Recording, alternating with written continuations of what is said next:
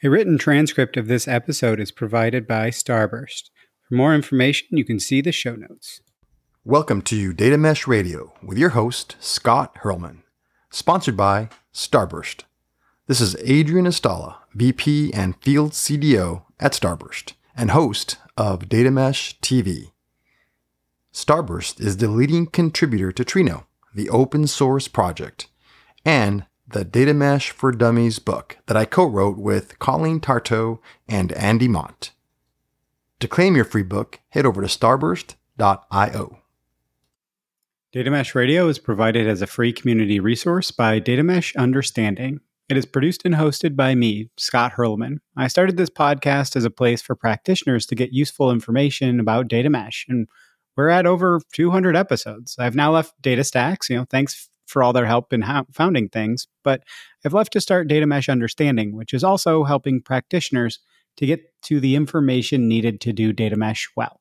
We have free implementer introduction and roundtable programs, in addition to the more advanced yet affordable offerings. So please do get in touch if you're looking for more information on how to do, how to approach data mesh.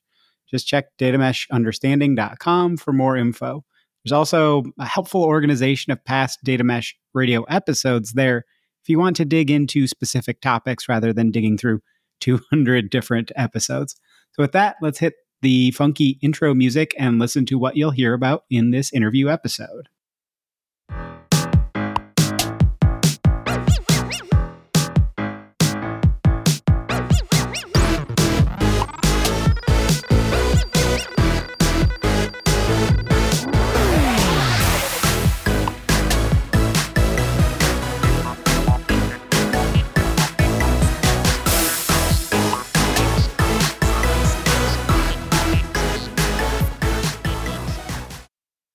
Driving towards data driven. How to add more data to your org's decisions.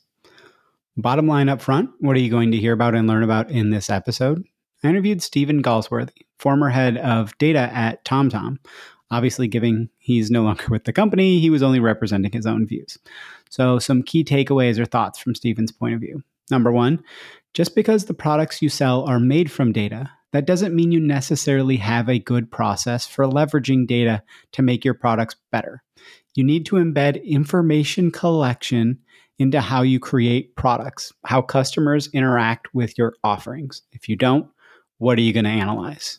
Number two, his concept of the AI flywheel if you can get good information on product user experience, you can feed that into AI systems that generate incremental insights to prove your user experience even more. Hopefully, that generates more users, which generate even more information to improve even further. Again, that flywheel. Number three, if data collection on usage is not part of your business model for any number of reasons. It can be hard to convince customers and or partners to enable that data collection even if it's simply to improve the user experience. Try to add it to your product development as early as possible. Number 4 if your organization is data hesitant look for existing success stories from data Look for something that couldn't have happened without the data, and then share that success internally to drum up more interest. Number five, potentially controversial. Data should rarely be the deciding factor. Data should be a touch point that can strongly inform or, or usually more just give clarity. Use it for giving clarity or measuring as you iterate help execs understand that it's not magic and that it's not all right or wrong. It's just some information that helps you understand what's going on. Number six, it's easy to trust data when it confirms your intuition. How do you use it when it doesn't? How much credence should you give the data? Number seven, potentially controversial, high performing companies tend to be those that use data to help make adjustments to their product strategy, using it as a tight feedback loop. It's not a, as though the data decides, but it constantly informs and kind of confirms what you were thinking. And yes, not absolute confirmation and all that. You know, the data can never confirm a hypothesis. Number eight, don't fall into the trap of collecting all the data you can. We've talked about this multiple times, but but do think about what you could do if you had additional data. What might that inform? Work ahead. You don't get past data the day you start to say we should be collecting this data. Number nine, there is a big difference between producing data and producing data as a product. But if we don't incentivize and assist teams to produce data as a product, few will, and then your data practices will remain fragile and not scalable and all sorts of other bad words. Number 10, data producers need to be able to understand who has taken a de- dependency on their data, but it's too hard in general right now for them to understand. Better technology offerings here can help. Number 11, a great, possibly the best incentive for a team to produce their data as a product is what their data consumers can provide back to them in the form of insights. How can a team managing an app get more insight to improve their app by sharing their data? That's a cohesive org wide data practice instead of d- domains only focusing on themselves. Now, Stephen did talk about in some very large organizations that feedback loop is way, way, way too long. So figure out how to shorten it. Figure out how, you know, a immediate consumer or two consumers down the line can start to provide value back instead of, oh, this has to go through 12 different orgs uh, processing through your data before you're going to get useful insights back. Number 12 in production, uh, you know, kind of quote unquote in production should not be seen as the end goal, right? Or the key goal. That that's a project mindset. In production just means the start of a new phase for your data product. Number 13, to get a team to data driven, find a data ambassador within a team, right? And if there isn't one, if there isn't somebody that's really excited about dealing with data, deploy one into that team really encourage someone to be the lead for wrangling their data. Work to develop a passion for data in someone in the team to spread to the rest of the team. You know, personal note here staying away from infectious analogies, but think that way, right? you want somebody who is spreading the love of data and getting more people on board. Number 14, and finally, the most data driven teams have a mindset of always be experimenting. It's not about being right at the start, it's about constantly trying, learning, and getting better. Okay, enough of just me. Let's hear from our awesome guest in this interview episode.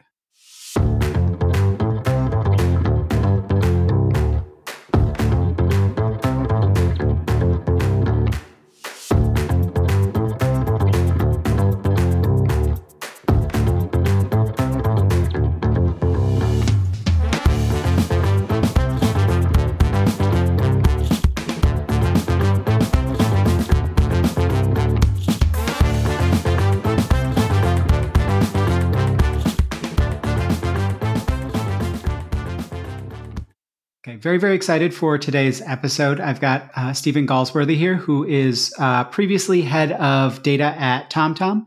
Um, he's uh, you know, especially with previously only representing his own views, he is going to be starting a uh, very exciting new role in in the near future, maybe even when this comes out. But uh, I'll say just to go check out his LinkedIn to see what he's doing now. But um, so what we're going to be covering is we're going to be talking about you know kind of what is the whole point of doing data mesh and data in general? Like, how do we actually move past the we're doing data work to how do we leverage data to actually move us forward? Like, stop doing analytics for the sake of analytics.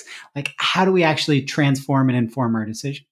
And then we're also going to talk about something that's come up a lot of like teams are using their own data to drive themselves forward. But like we're now asking them to do it so that they're driving the rest of the organization forward. How do we prioritize that? How do we actually work with them to make that something that's, you know, that they're incented to do rather than just go, you now have this uh, additional mandate. Here is my, the, the stick I'm going to use. So go do it. And so, um, you know, very, I think we're going to talk uh, in a lot of specifics and stuff, but I think high level of like, why are we doing the thing? Which a lot of times the conversations lose sight of. So before we, we get to that, um, Stephen, if you don't mind, if you could give a bit of an introduction to yourself, and then we can jump into the conversation at hand. Yeah, thanks, Scott. Uh, thank, thanks for having me on the podcast. Um, so yeah, my my name's uh, Stephen. Um, I have a, a, background in in mathematics and data science. I, have typically been working in in teams uh, and companies for for a number of years that have really been specializing in taking interesting, unique data sets with some kind of real world meaning, uh, deploying, uh, developing and deploying complex algorithms on top of those data sets to create innovative products and then launch them at scale. I spent roughly a decade in the in the energy sector, uh, working on things such as uh, reducing uh, energy wastage in homes or optimizing the the, the, grid network. Um, latterly, I've uh, worked at, at TomTom, um, a company known for, for making maps and navigation products. And shortly, I'll be starting a new role where I hope to, to get my get my hands uh, in a lot of uh, depth with uh, satellite uh, imagery data uh, and building some very uh, interesting insight products on top of that.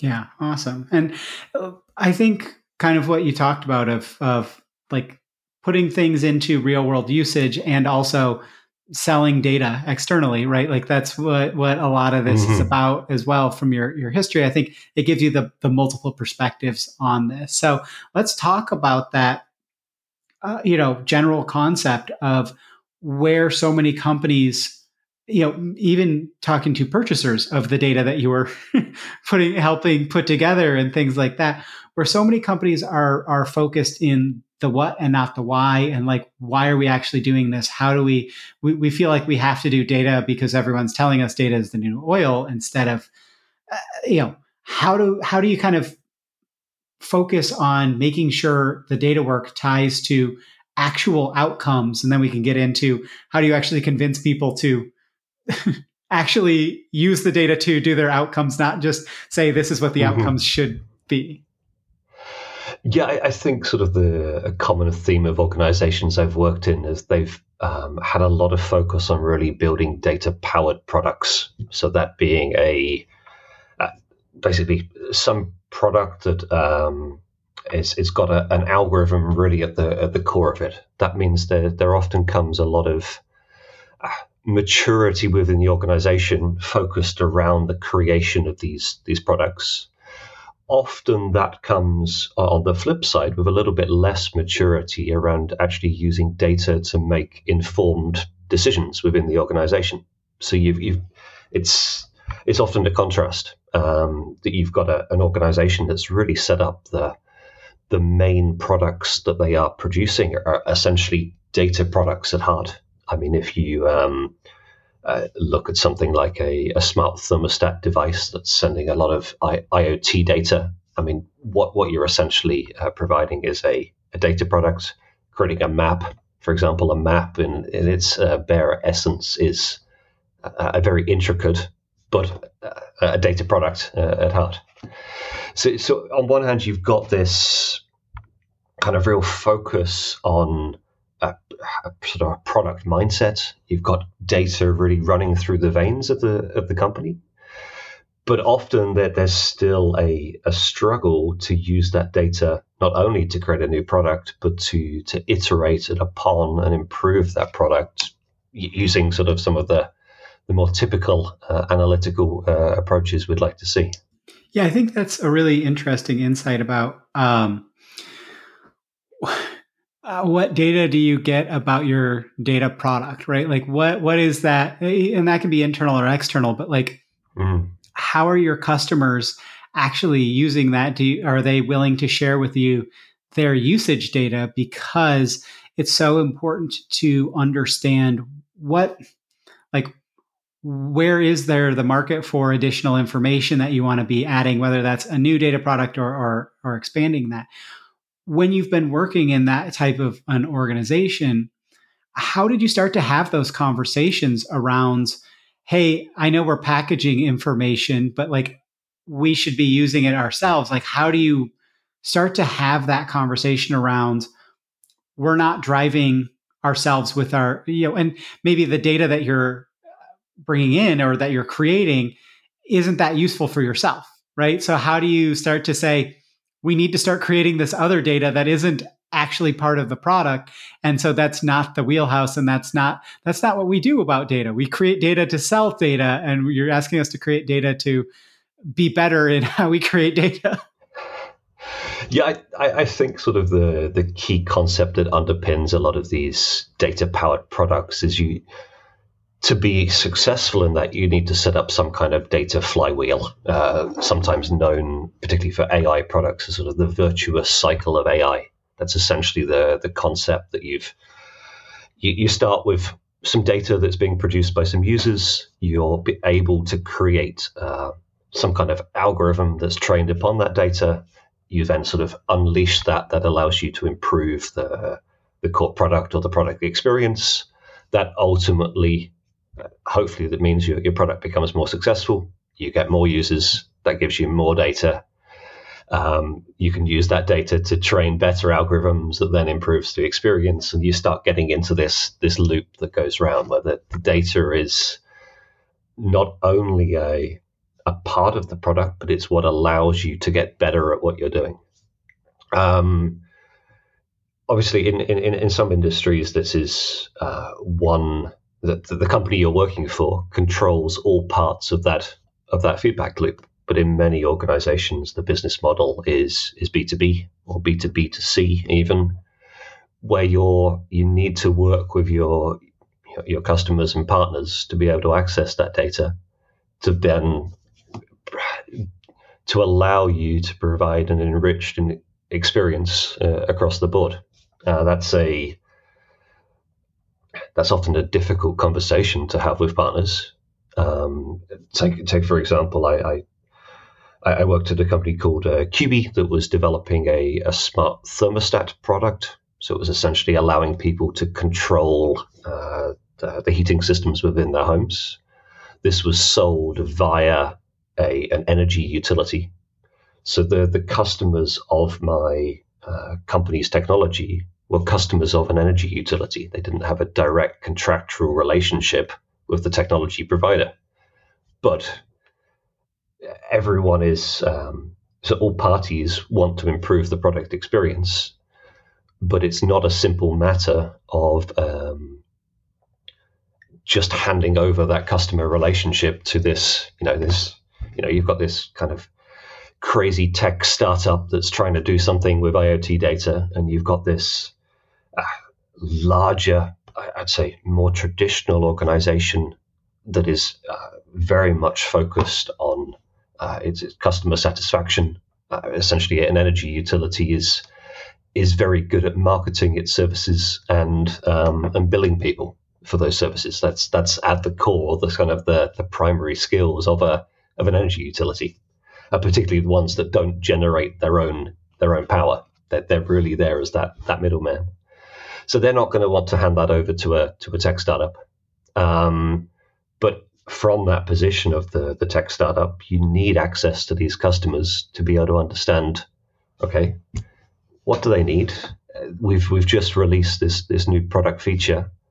Are people experiencing in the right way? I mean, how how how do you get that uh, that feedback loop and that that information flowing back again? So I think that's that's a really important part of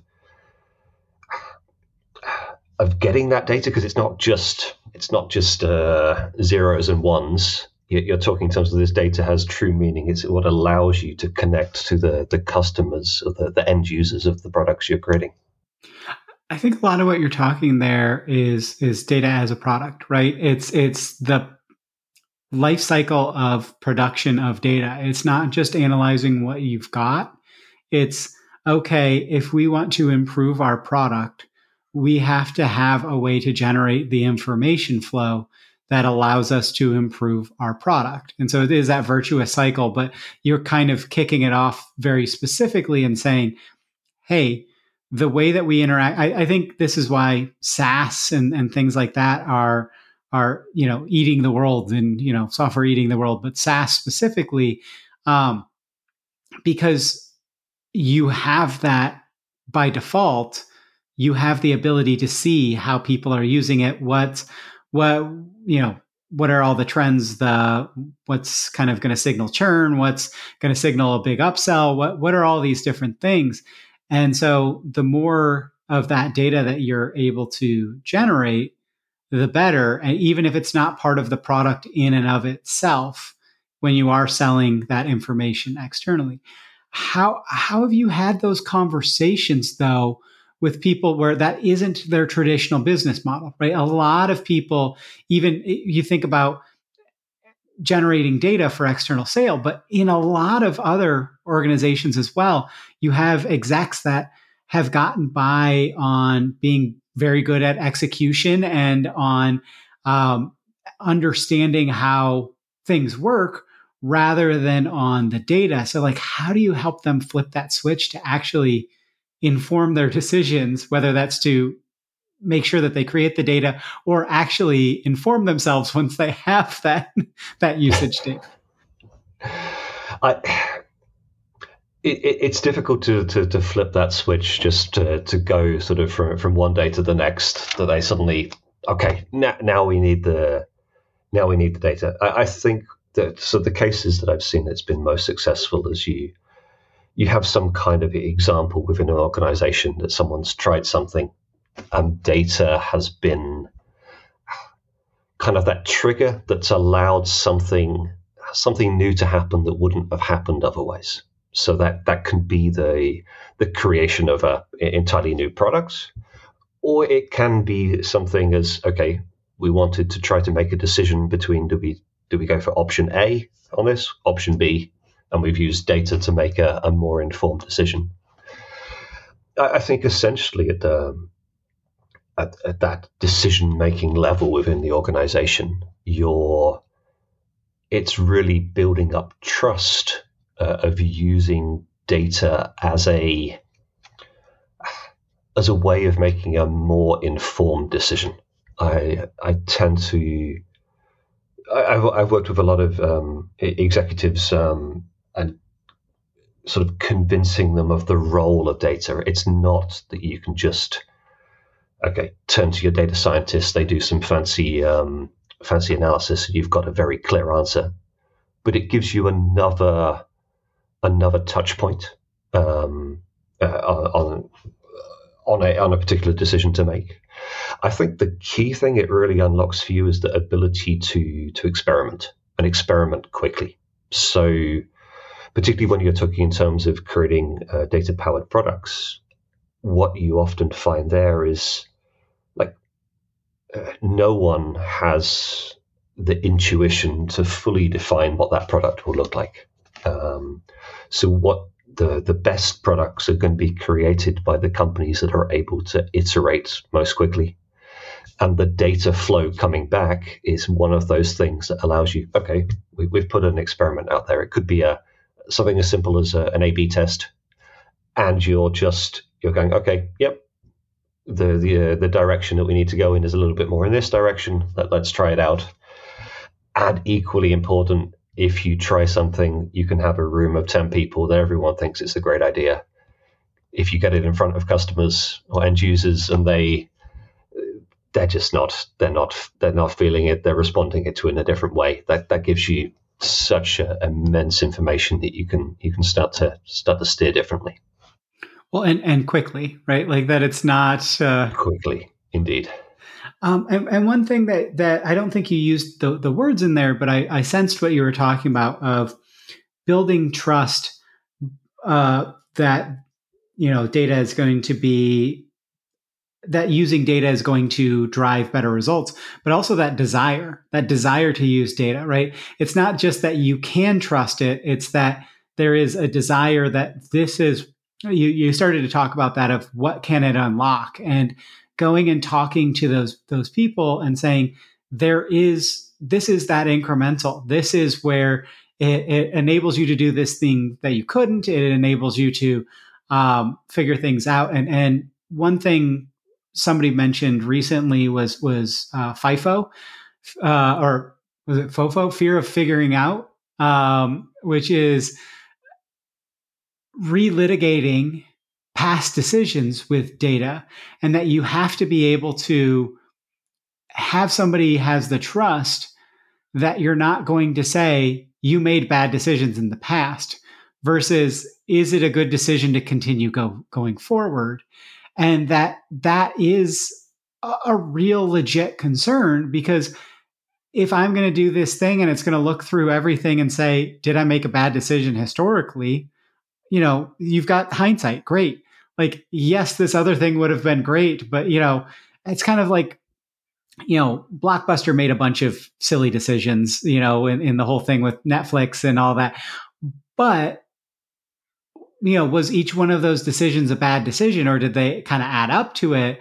And like, we don't know what they were looking at. We don't know if they didn't have the data or the data was was telling them something or whatever. But if they had had the data, they probably would have seen the writing on the wall much quicker and and pivoted much better. But you know, it's still also hard to say these people made really dumb decisions when we know what happened instead of we know what they're they're able of of to understand in that moment. Yeah, I think you've hit on a, an important point there. It's it's not so much your uh, necessarily your, your belief in in using data. It's it's actually whether you use it. When when it when it comes down to it, are you using data to help you make more informed decisions, or are you sort of reverting back to that that default of okay, let's just follow our intuition on this one?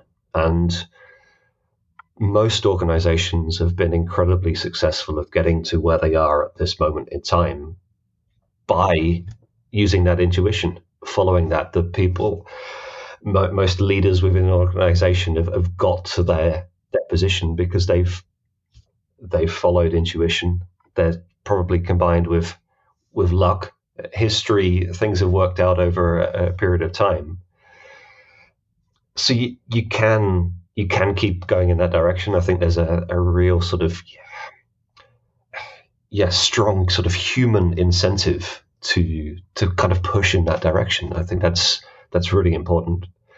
That's why I think it's very important that you frame sort of the the involvement of data as making a more informed decision rather than there's very few business decisions that you can completely um, rely on the data. Either the the data is not clear, but most of the time it's the the problem formulation itself. You know, it's it's it's a little bit fuzzy, and you you need that expertise in um, in the, in the knowledge of the business itself to be able to put that in the right context. So it's it's using data to make a more informed decision rather than handing it over. It's it's not like using a it's not just a calculator that it's you're going to ask the computer uh, the answer and it's going to say yeah this this this is exactly what you should do it. But it's you should have a little bit more trust in the fact that you're informed of the consequences of a decision. The human in the loop is is smarter on this, and and I think um, that is like I, I data driven decision. That phrase to me, it's like, did the data make the decision, or did the human like that? I do. I like data informed more than data driven. You know, I, we can get into semantics and all that stuff, mm-hmm. but yeah, I, I think that are you actually using it is really really important and and one thing that's kind of come up recently in, in my mind is execution eats strategy for breakfast and so how do we start to think about data informing the execution not just the strategy because if if you can out execute somebody then do you really care as much about the strategy and or can you just rely on on intuition and like I'm not asking you to to answer this and be like, you know, you have it all figured out, but like, how do you think about that? Like, we can use the data to execute better. Is it that showing them the experimentation? Is it the showing them the that rather than you know, it's about making these huge strategic decisions. It's also about these kind of day to day course corrections and, and being better in that way. Yeah, definitely. Uh, I, I, think a, a, good example of that is working with uh, individual product teams. And there's sort of a, a maturity journey that you can go through of how you're using data in your sort of product analytics. So you, you, you start in a situation where you essentially you have no data, you're, you're not using data at all.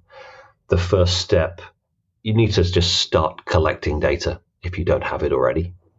Once you start collecting data, you can you can have someone that was doing a little bit more uh, data analysis. That can be a, a, defined role of a data analyst or data scientist uh, within a team, but it can just be a uh, a software engineer or a product manager uh, looking into into data to analyze some some user trends.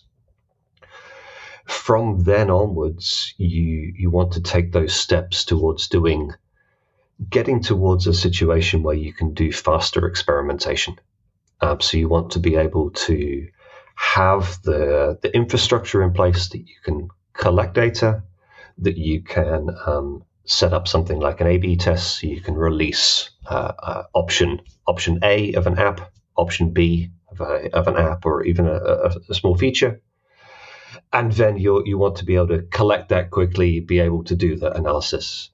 That will start with a, a data data analyst doing that work as time moves on, the, the team gets more comfortable. You're going to uh, have more sort of this democratization uh, of data access.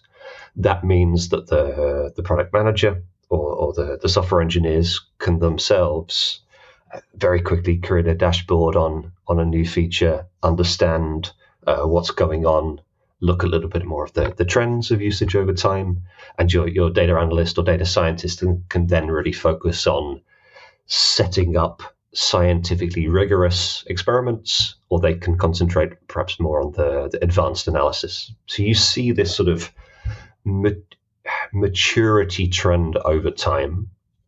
Um, and that can be really helpful for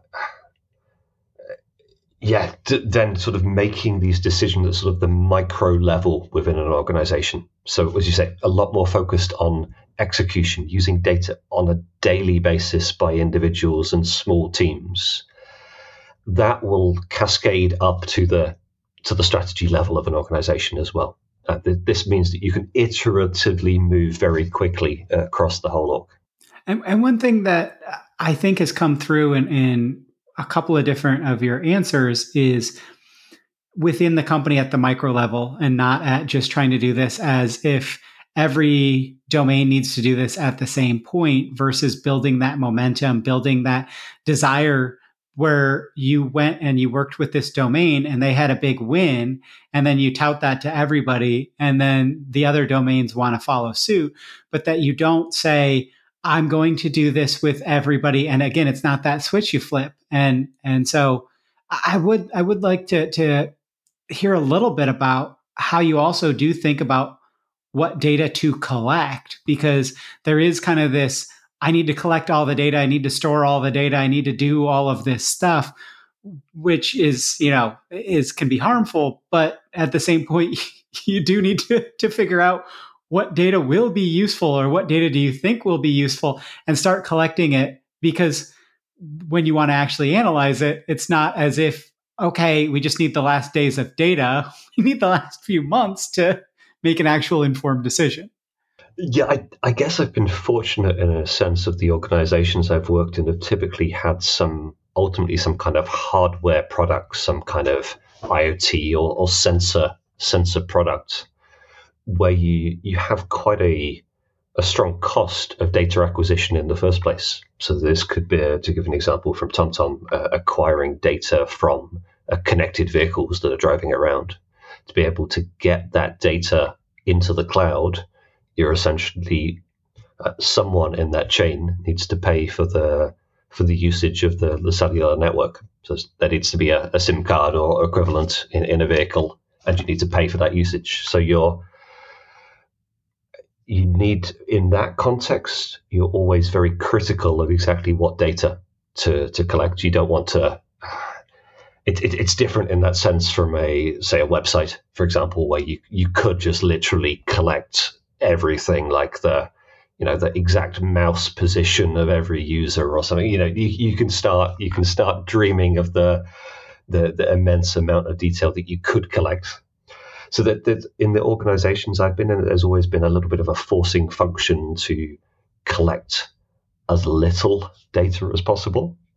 Um, so through that lens, you're it, it's typically been the sort of the, the, the data science teams that are saying, okay, well, actually, if you were uh, able to collect this data on top, um, and we were able to build up maybe a few months of, of this data, then you can you can look into okay, make sort of a, an indication of okay, this could unlock this potential new feature if we collect this data from a, a certain type of vehicle that's driving around. Maybe we can use that to um, uh, to, to help drivers uh, optimize their optimize their, their routing in a in a specific way.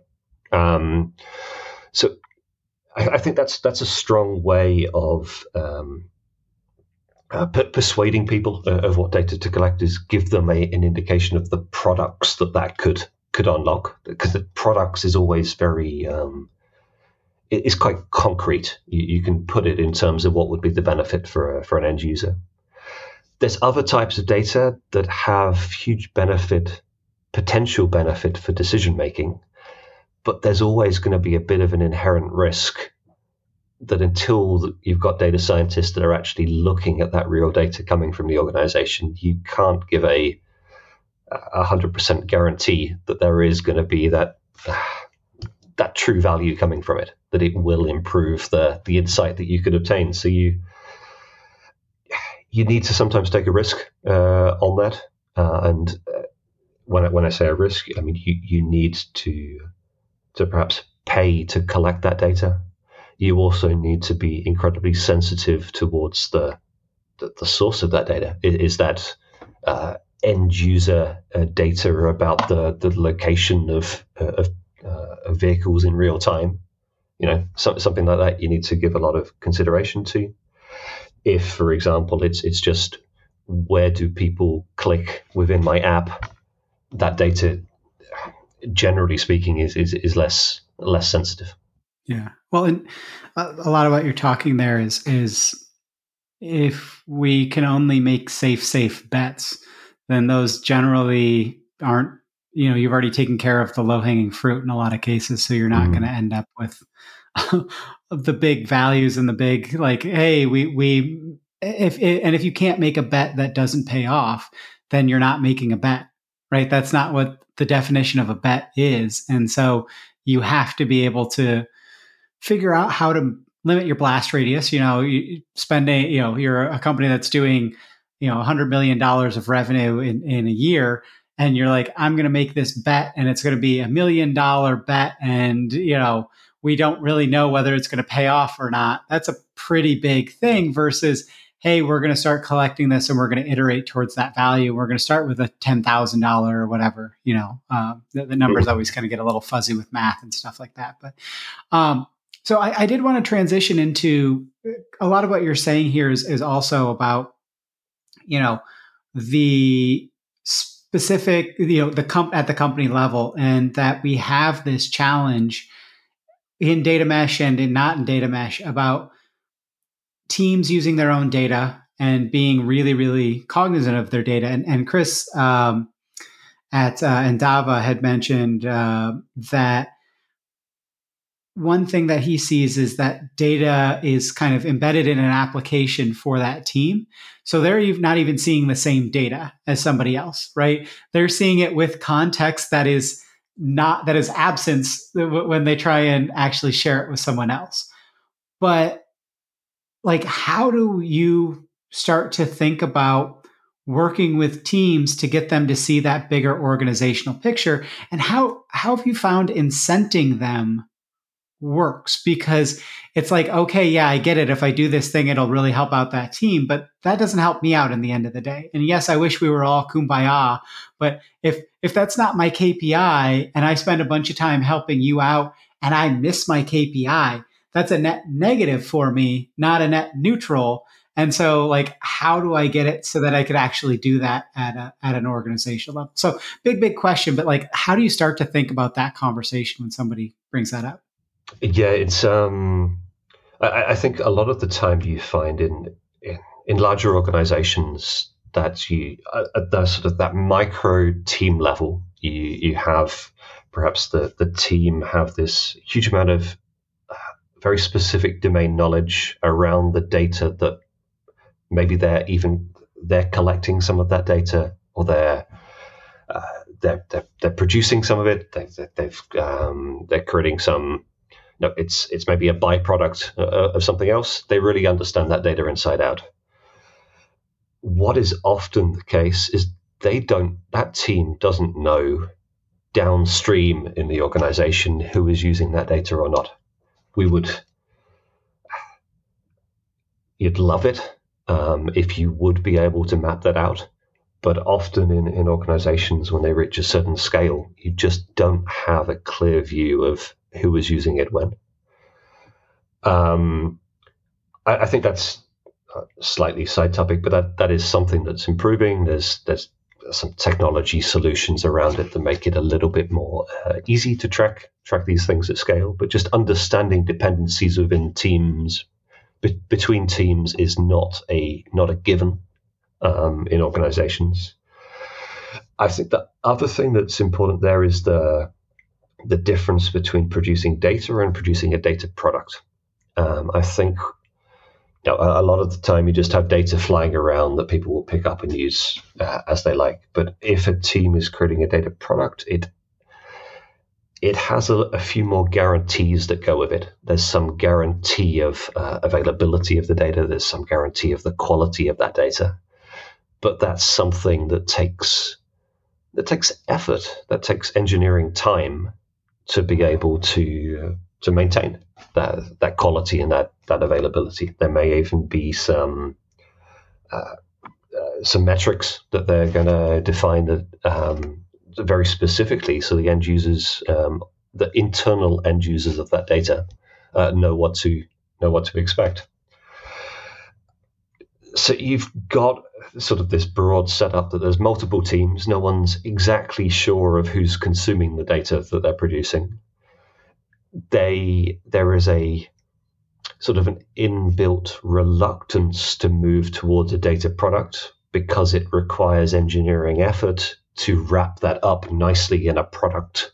You know, because um, that effort could well be used for creating a new feature, reducing, um, yeah, reducing some uh, tech debt. You know, that, there's a long list of things that could be done instead of that. And the typically, if a team is moving towards developing a data product from their data, the biggest beneficiaries of that are not going to be that team themselves. It's going to be those other teams within the organization or the consumers of that data product or the users of that data product. So that's um, you sometimes get a mismatch of um, incentives. Um, strategies that I've seen to um, to take a step beyond that. Um, one is, is is a clearer understanding of interdependencies between between teams, particularly if you're looking at uh, an organization. Take a uh, an organization that, that, that their main product is some very elaborate um, data powered product. Um, so, from my recent experience at TomTom, you know, creating a map of the world is is an incredibly computationally intensive process, requiring many many teams, each producing uh, subsets of data that are sort of going from everything from the the raw sensors of, um, of, vehicles perhaps driving around, detecting that there's a there's a road in place, all the way through towards producing a map from that, and then creating products on top, uh, navigational products on top of that base map. You know, there's, there's a lot a lot of complexity there. So, so understanding how those things are linked together is important. Um, then it's empowering those teams to be able to easily create a sort of interchangeable and reusable data products. I think that comes with some sort of technology prerequisites. It's um, it's certainly a lot easier if all of that data is residing on the on the same cloud. Um, it's not impossible to do if, if you've um, got multi multi cloud in place within an organization, but it makes it a lot easier if you say, okay, for example, everything's going to be on on the Azure stack. and you define the the kind of uh, interfaces that will be re- uh, be required, the, the type of API that you'd you'd want to have to, to access that data product, and then by you can you can shift towards more of a cookie cutter uh, approach of scaling up that that data product. The worst thing that you can do is allow each of those 100 teams within the organization the complete freedom of defining their technology stack and way of interfacing with a data product because you will end up with 100 completely different options. Yeah, I mean, I think just providing easy buttons and providing it where you know 80 90% of the time this covers it or this mostly covers it like just use what we've got and that you don't say you must use what we've got but if if you have something that's out of the norm come talk to us and we'll we'll figure it out. But yeah exactly. Like there's no added benefit. There's significant cost to not doing it exactly. Yeah i think that's where where sort of platform teams within an organization can really make a big difference of just providing something that works for the sort of 80% 90% of the time. If you it's basically try this out first. If it really doesn't work, feel free go go whichever way you need technology to be able to move quickly. But this is a basis, a strong basis to start from. What? So a couple of things that you mentioned earlier, as well as something that I, I brought up of like um, data producers can't care about their consumers because they literally don't have the information flow to actually care about the downstream consumers and so like how do we how do we do that but um, when you're trying to go in and have a conversation with a producer like what do you think is the way to to best buy them in is it just to go for the incentives is it to give them the capabilities to do this. And if they have the capabilities to do it relatively easily, they'll do it as long as they're, you know, somewhat incented. Or is it like, how have you found getting over that hurdle? Because th- this is that buy in hurdle that a lot of people really, really struggle with. And I think a lot of people go for stick instead of carrot, but there, it's hard to figure out a scalable carrot to get these teams to produce data in such a way that others can consume it and that fits into the broader scale of, of the organization's data? I, I think the best kind of carrot that I've seen in this context is um, related to that that sort of that feedback loop, that that flywheel uh, effect, because you have a a team very early in sort of the, the flow of, of data through an organization that's that's that's creating some information that's being consumed by by seven teams uh, following that, and that's eventually going to make something that's uh, know, it's it's an app or a website or an API that goes to an external external customer. From that external customer is where you want to get that feedback to improve things. That that uh, useful insight can also be incredibly valuable to that first team that's creating the first bit of information in the chain. So that could, for example, be a team that's uh, in the mapping uh, example. That could be a team that's extracting um, locations of, of buildings from satellite data. You know, they um, to be able to understand whether they've been able to detect that the the hospital is exactly at that location, and this is where the entry point to the hospital car park is the only way they're going to fully get that that feedback through is by getting um, uh, data from from end customers, from people actually driving around and using the product. What that means is. Uh, so a, a, good incentive, a good a good carrot there is is defining clearly uh, the end product that, that you're creating. And, and, what I've seen work relatively effectively is defining sort of OKRs, so uh, objectives and key results on, on a company level of really getting teams to focus on the larger scale flywheels and loops that will um, will enable the organization to to learn quicker.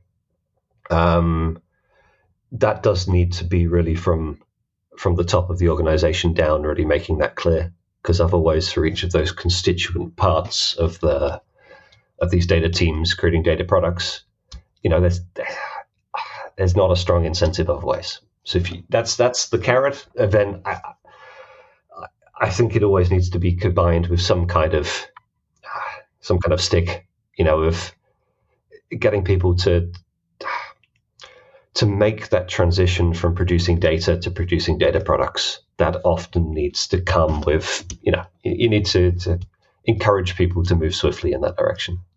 Well, and, and give them the capabilities. I think this is the big thing is that a lot of times people are just handing over the ownership and not giving them the those domains the capability and or the incentive and they just go you now have it one thing that you said in there that i thought was that you were kind of circling around but i don't I, that i think could be really interesting as well is if you're trying to get data from a team then you want to go to them and say let's talk about what use cases could be useful from that data because the rest of the organization needs that data. But let's talk about how your use case of that data plus another domain's data would be very usable to you. So let's start with you and talk about that and that like if you've got that kind of reluctant domain that's that's you go okay well we're going to start with the benefit to you even though we're asking you to participate in this broader or you know organization wide thing we're going to start with that benefit to you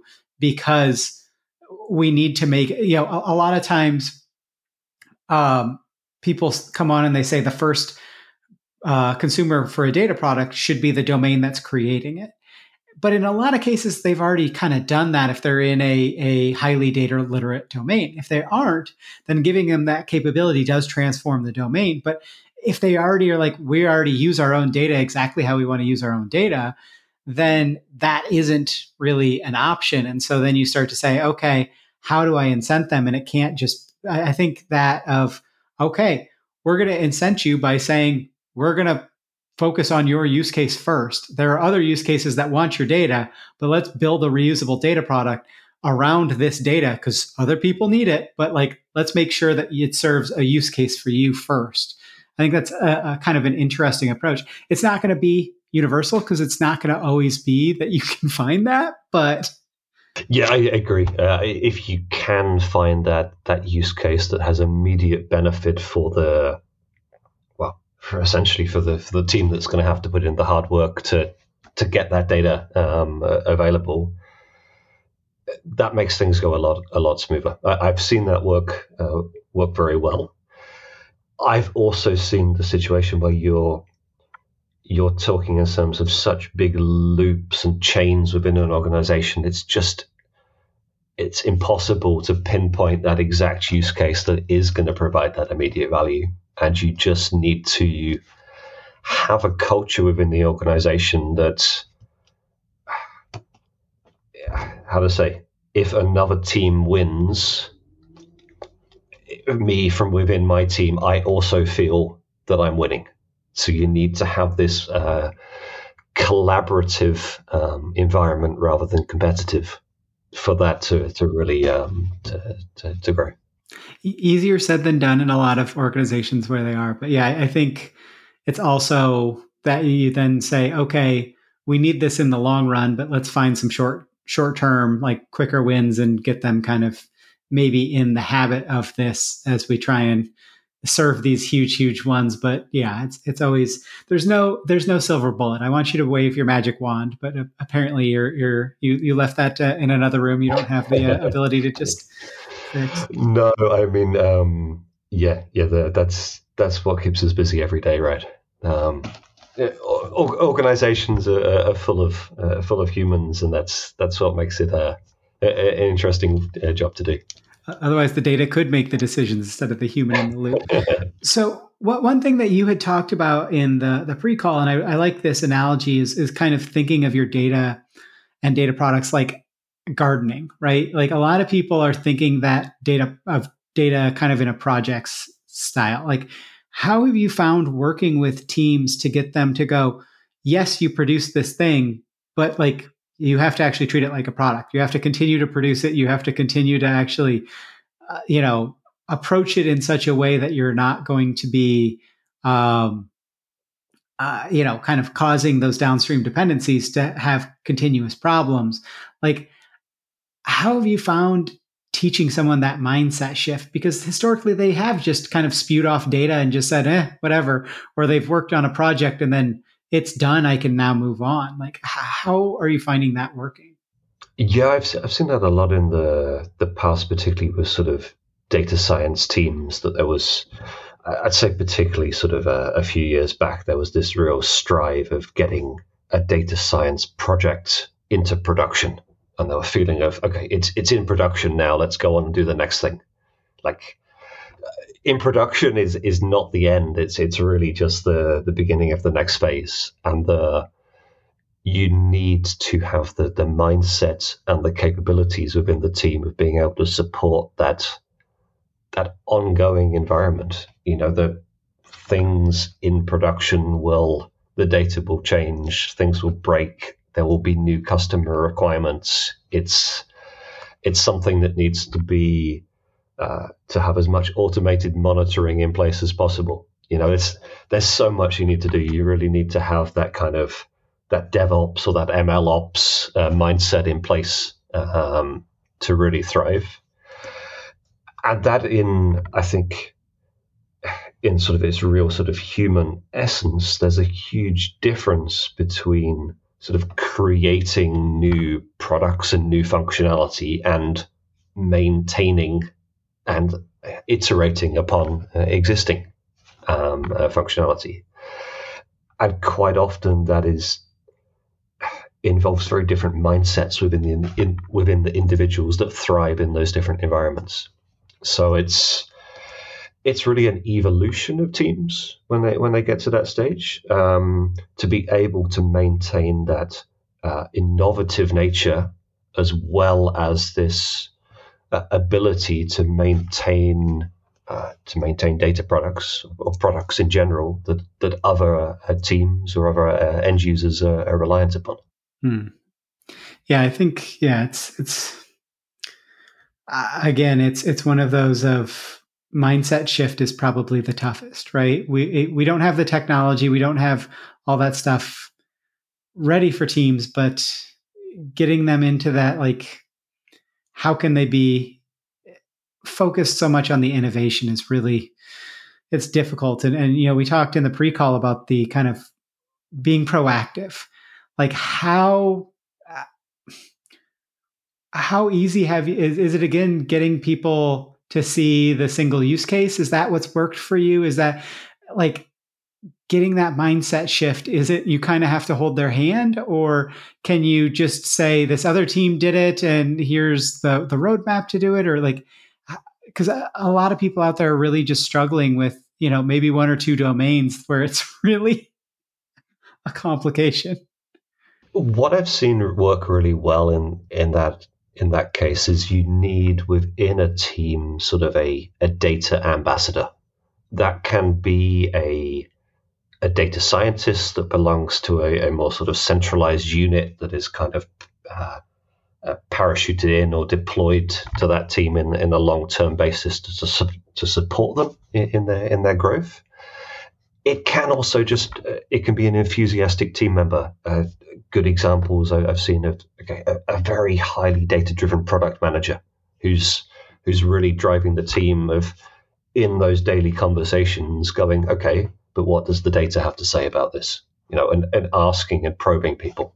It, it can be uh, uh, I, have seen teams where that that that sort of data ambassador role has come from a software engineer where it's come from a, a ux designer you know where it's it's I, I think it makes a huge difference when you're when teams are engaging with each other on a on a daily and weekly basis that there's that they're being triggered to to take those next steps in adopting a data driven approach or a data informed approach.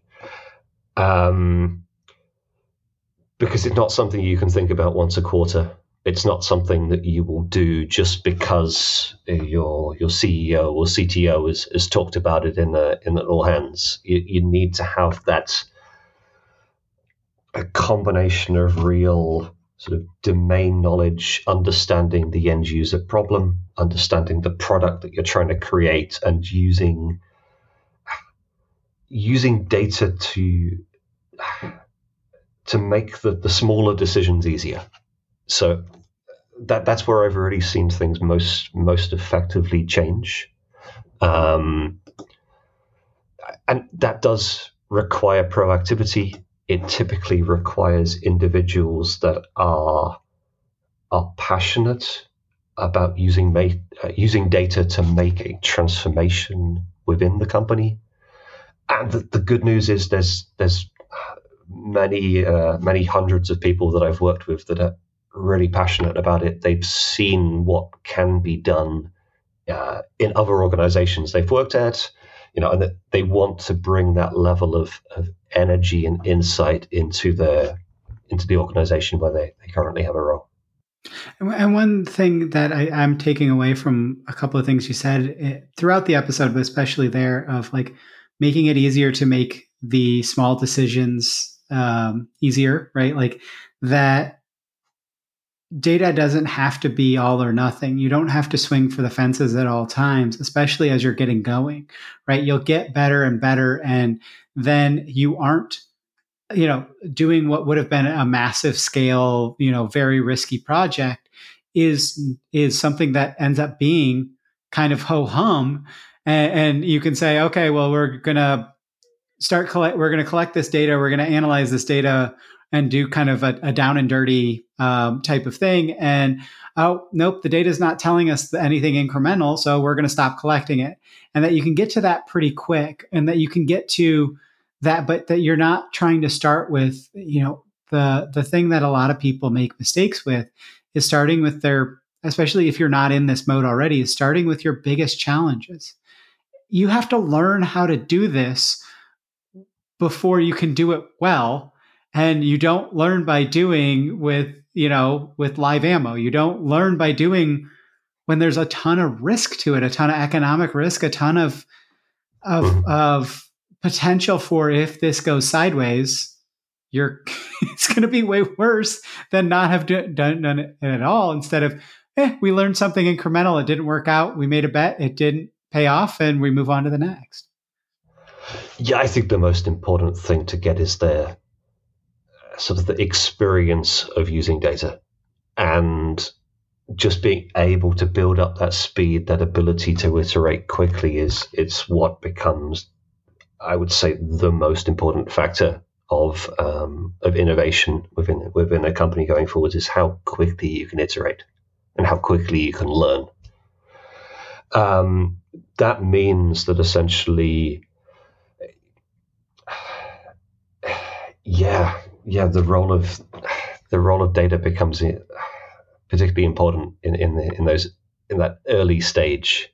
Yeah, well, and, and that it uh, again, I think what you're, you're saying is that it we can't put too much pressure on the the data itself, and we can't put too much pressure on if this one thing isn't correct, then you know we don't we're not a data driven company because we put all of our eggs in one basket and just like finding ways to incrementally improve as you're trying to get to that like you don't change culture with a memo. You don't change culture overnight.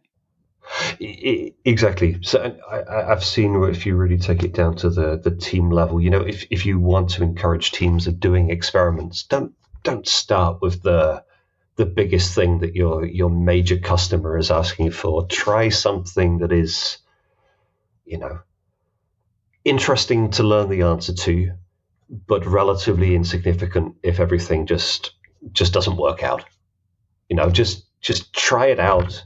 It's much more important to to learn how to do the process of of doing an experiment, of getting insight from data than it is the sort of the, the, the, directly attributable revenue that you can cut from doing that first experiment. You, you need to you need to learn how to walk first of all, and, and then the the speed will come later. So it's it's all about learning to get that uh, that speed um, and that that trust and mindset within the team of leaning upon data more than was previously done.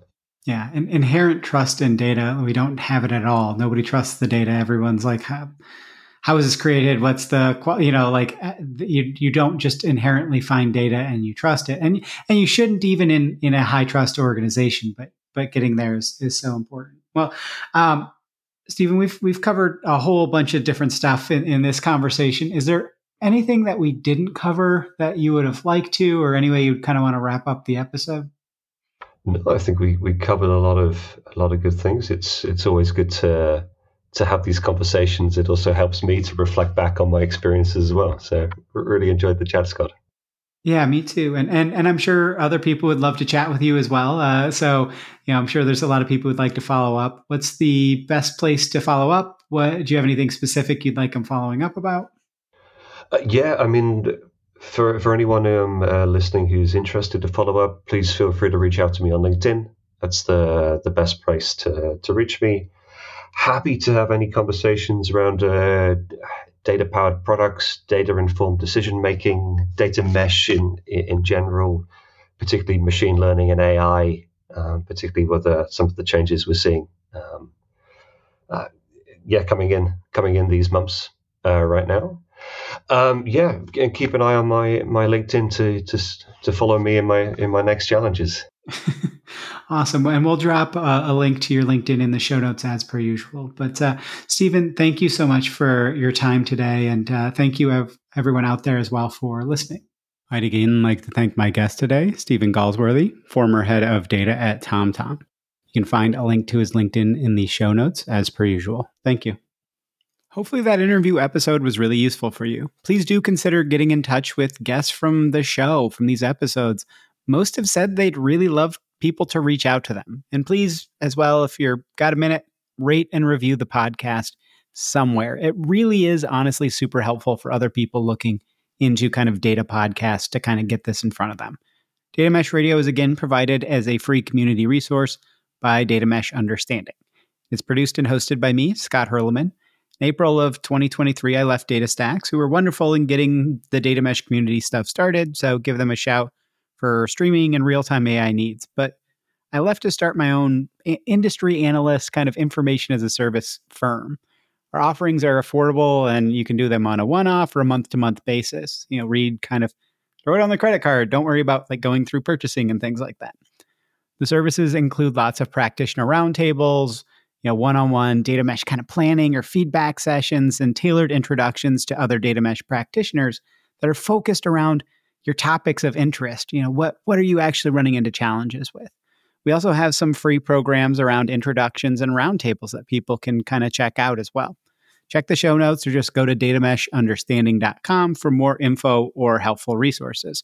As always, if you have suggestions for guests or topics, please do get in touch as well. And have a wonderful rest of your day. Now let's hear that funky outro music.